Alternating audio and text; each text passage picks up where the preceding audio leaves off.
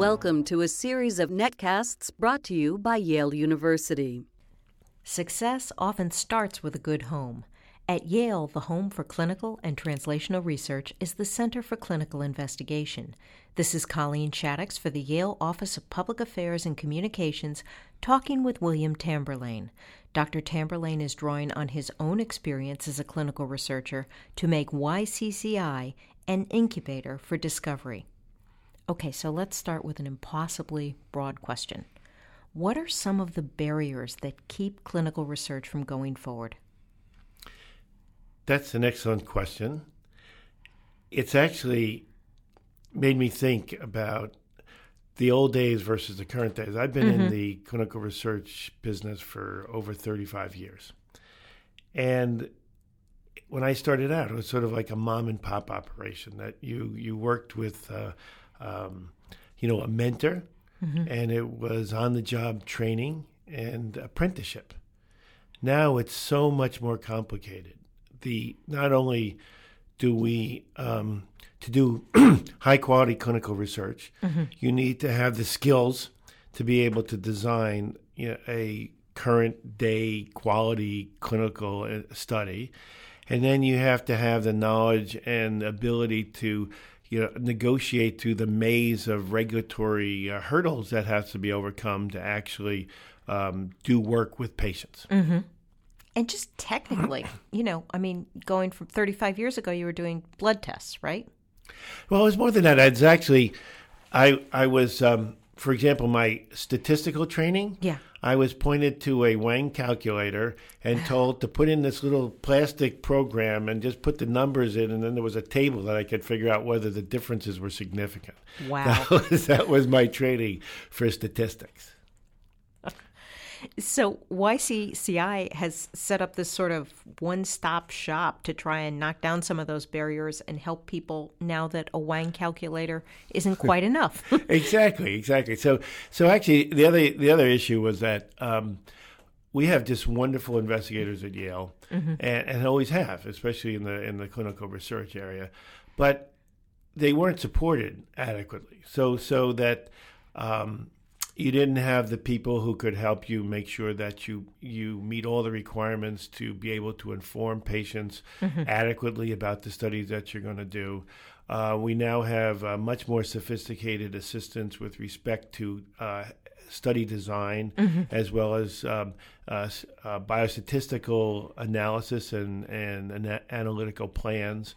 We have assistance with um, data management systems and then we also provide optimal environments for our uh, investigators to do their studies efficiently and very safely with patients. So patient units in and out, right? Correct. So that we have we have the traditional unit that uh, used to be known as the General Clinical Research Center, which is now called the Hospital Research Unit. Mm-hmm. It's in the hospital, and it, it's where studies that are uh, greater than minimal risk usually are undertaken because we have wonderful uh, uh, nurses and other uh, medical staff that are available to mm-hmm. to make sure that the studies and the patients are safe. And then we also have been developing a, uh, an outpatient study unit um, that's more accessible to patients, and uh, it's in in the YCCI building on Church Street. The Office of Research Services, which sponsors so much of this, has done a lot to streamline protocol approval. What's kind of the next frontier that you folks want to look at?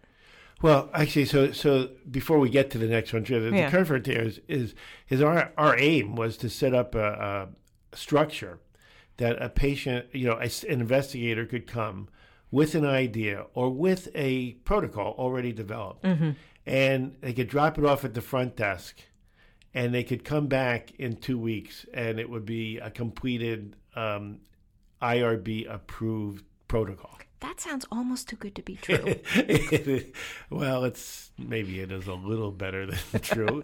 we actually do like to have the investigator involved in the process so that they can guide us. But yeah. uh, um, so I think the but the next frontier is that there's been tremendous demand in and um, helping to develop new protocols, getting protocols approved by NIH and other granting agencies, and in developing our next generation of young scientists, and which the Office of Research Services actually, I, I sort of cliche, clichédly say, you know, um, we don't want to just bring a young scientist to learn all the skills that he or she would need to do studies. We actually then have to make it easy for them to actually carry out those studies. So um, it's actually the, the, the area that we're focusing on is to the enhancement of the infrastructure mm-hmm. where patients can be seen and evaluated and the studies can be carried out. So that's that's that's one of the things that is um, um, paying a, a lot of attention to these days. Now I can see where the work that you're doing would make it easier, faster to do clinical research.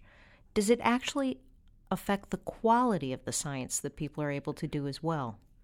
Oh, absolutely. Again, in the old days, people used to sometimes use an excuse. Well, you know, I'm doing patient studies in patients, so I don't have to have the same kind of rigorous scientific design and mm-hmm. and that you know somebody in the lab who could just change the conditions in a test tube right. would have to do. Well, that I always found that um, not a good attitude actually, and and actually there are even greater challenges doing high quality scientific research in patients and mm-hmm. we need to meet those challenges we can't use those challenges as an excuse so so um, we, we do really incredible things now uh, non-invasively mm-hmm. uh, using magnetic resonance imaging. We can look into the body. We can look at how the body processes things without actually even sticking needles into people yeah. and, and, things like that. So, so we're applying these ever uh, more sophisticated techniques in really well designed studies, and that's that, that's a major part of our activity. In addition, one of the really good parts about YCCI and the NIH program that is supporting YCCI, which is called the Clinical and Translational Science Award, is that there's a clear emphasis to move the, the field forward to get new drugs, new devices, new discoveries actually to patients. Right. So, so a, a major component of YCCI is community based research. And ORS, the Office of Research services, we try to make sure that we can do community based research with the same kind of scientific rigor. Which is much more difficult, I imagine, because you can't control the, uh, you know, you can control the conditions in a test tube, less so in a patient unit, even less so in the community. Well, that's true. The, the other issue with the community has been in the past that Yale scientists who had their own ideas were went out to recruit patients and they went into the community with predetermined concepts of what they wanted to study and mm-hmm. what the problems were. The real community-based research is is to have questions developed by the community physicians, clinicians who then come to us and say, I have a new program. I want to implement this in my uh, community health center, but I need to show that it's actually effective. Could you mm-hmm. help me design a way to do this in in a, in a manner that would provide us information and data that would be interpretable? Mm-hmm.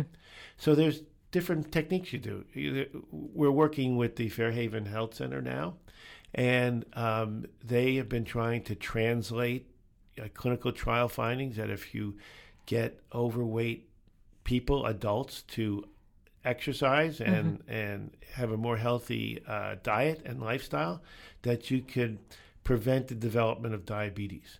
This has been a study that, you know, multi center across the country, NIH funded millions of dollars, and it showed a very beneficial result of lifestyle intervention. Mm-hmm. But it's been very difficult to actually put into practice. So, so I've, I've had the, you know, pleasure of working with my colleagues at uh, Fairhaven uh, to do this intervention. Now, the way you can you can actually design a study in a health center is that their their lifestyle intervention program has a, a limited capacity, so mm-hmm. they can only take a certain number of patients at any given time. So what we do is we recruit twice as many patients. Half of them go into the program immediately, and the other half have a delayed entry. Mm-hmm. So they can you can actually have a scientifically rigorous control group without denying patients Denying the- access to the intervention. Yeah. That's that's remarkable. That's I wonderful. think pretty good actually. and I, I tell you, it's it's really fun to go there because there's it's an amazing, you know, these community health centers are live on a shoestring, and uh, but they they have a, a, um, a critical mass of personnel, people Mm-hmm. working there that actually allows them to do things that you know you couldn't do in a solo practice or something like that. And Fairhaven seems to have to me a real sort of uh, uh, an ethos of empowering their patients. Well, that's what I've I've been observed. I've mostly observed the staff there, and I'm just uh, always um, impressed by how dedicated and committed uh, uh, the the nurse practitioners, the dietitians, the physicians, and and you know the the uh, administrative assistants. Everybody seems to be really uh, work very hard to make uh, their activities a success. Now that there is more support like this to be doing community based research, clinical research, are you seeing your colleagues have more enthusiasm for it? You know, that's a that's a, another good question. Except that's never been a problem at Yale. I mean, we've always had Everybody wanted we, to. We've always had a very active um, uh, research endeavor. I mean, I, I think it's been more the issue is that that we want to make sure that we nurture the next generation. That, that that we don't lose the advantages we've always had here. That we we um, nurture young people.